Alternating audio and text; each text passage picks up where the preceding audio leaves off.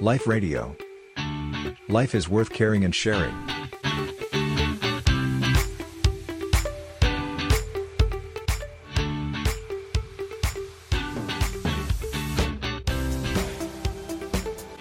ค่ะอย่างวันนี้เห็นภาพอย่างที่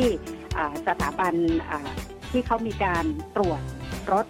อ่าเคลื่อนที่อะค่ะครับคนนี่แบบล้นมากพระอาจารย์ล้นมาที่ถนนออกมาข้างนอกเต็มไปหมด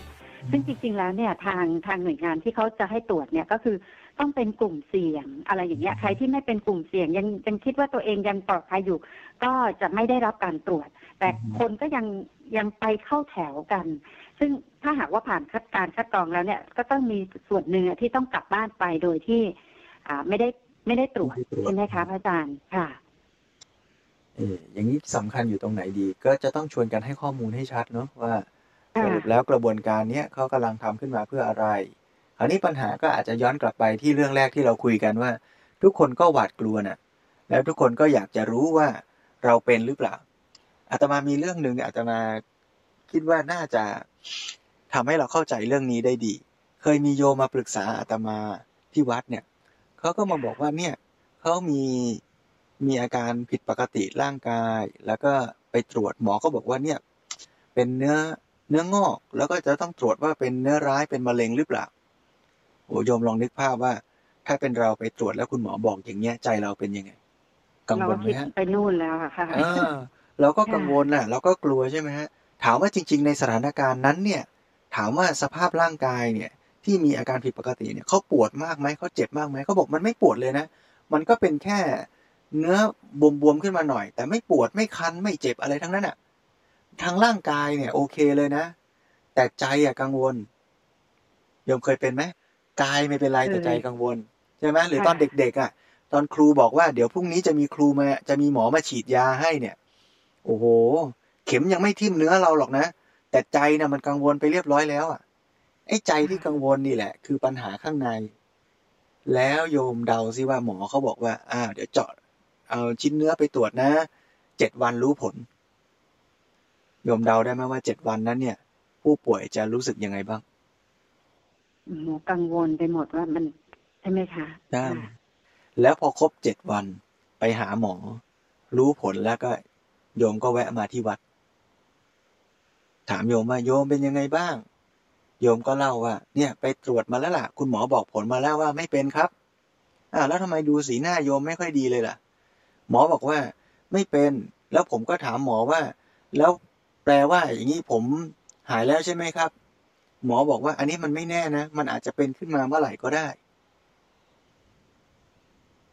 สรุปว่า ไอ้ที่คือตอนแรกเขากลัวว่าเป็นหรือเปล่าหน้าเป็นหรือเปล่าหน้าแล้วรอฟังอีกเจ็ดวันเนี่ยกะว่าจะได้รับคำตอบเนี่ย มันกลายเป็นว่า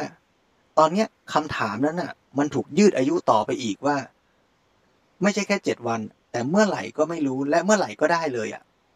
ที่ไอ้ก้อนเนื้อเนี้ยมันจะเป็นมะเร็งขึ้นมาได้ค่ะณวันเนี้ยมันไม่เป็นอะ ใช่ แต่ข้างหน้าไม่รู้ ถามว่าคนคนนี้ก็จะต้องอยู่กับความกลัวอย่างนี้ไปตลอดทั้งชีวิตเลยใช่ไหมแต่ในความเป็นจริงก็คงส่วนคนส่วนมากเลยนะพระอาจารย์ก็คงคิดว่าตัวเองอะก็ต้องอยู่อย่างเนี้ยไปตลอดชีวิตแล้วก็ต้องทุกข์ไปตลอดเจริใช่ญไหมพรคะนั่นแหละ นั่นเท่ากับเรายอมแพ้ในสงครามความกลัวนี้แล้วถูกไหมอื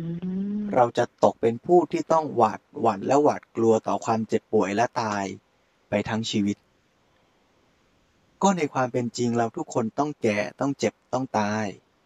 มันเป็นธรรมดา สิ่งที่เราสามารถฝึกได้พัฒนาได้ คือการที่เราจะเข้าใจความจริงนี้ แล้วอยู่กับความจริงนี้ โดยไม่ต้องหนีมัน แต่ในขณะที่เรายอมรับว่าเราจะแก่จะเจ็บจะตายเนี่ย เราก็รู้เหตุปัจจัยด้วย ว่าแล้วทำยังไงล่ะ เราจะแก่ช้า เราจะป่วยน้อย เราจะตายอย่างมีความสุขในเวลาอันควร เราควรใช้ชีวิตแบบไหน เราควรป้องกันตัวเองแบบไหน เราควรกินอยู่ยังไง เราก็ทำเหตุปัจจัยให้เต็มที่ แล้วเมื่อผลมันเกิดดีที่สุดได้แค่ไหน เราก็อิ่มเอม ยอมรับกับสิ่งที่เป็น ตรงกันข้าม ถ้าเราไปตั้งเป้าหลอกตัวเองว่าฉันจะต้องอยู่ให้ได้ร้อยปี ฉันจะต้องไม่ป่วย ฉันจะต้องอยู่จนเห็นลูกรับปริญญา ฉันจะต้อง ฉันจะต้องอืมแต่ไม่ลงมือทำอะไรเลย ยังใช้ชีวิตสุ่มเสี่ยง ยังโลดโผนโจรทยาน ไม่ดูแลชีวิต ไม่รับผิดชอบตนเอง ไม่รับผิดชอบสังคม แต่นั่งเฝ้าภาวนาหลอกตัวเอง ในความหมายภาษาไทยอะนะว่า ภาวนาพร่ำบนบอกตัวเอง สะกดจิตตัวเอง ว่าฉันจะต้องรวย ฉันจะต้องสวยไปจนแก่ ฉันจะต้องไม่ป่วย ฉันจะต้องไม่ตายค่ะแต่จริง ๆ ในใจลึกๆก็หวาดหวั่นและหวาดกลัวอยู่ตลอดอืมเราต้องเลือกทางเดินชีวิตเราเองแล้วล่ะ ว่าเราจะเลือกแบบไหน ถ้าเราเลือกค่ะที่จะทุกข์ก็ใช้ชีวิตแบบหนึ่ง ถ้าเราเลือกที่จะทุกข์น้อยสุขง่าย ก็ต้องปรับเปลี่ยนวิธีคิดและปรับเปลี่ยนวิธีใช้ชีวิตมันไม่ได้มาฟรีๆถ้าไม่ลงมือทำก็ไม่ได้ ถ้าไม่สู้ค่ะก็จะแพ้ในสงครามความกลัว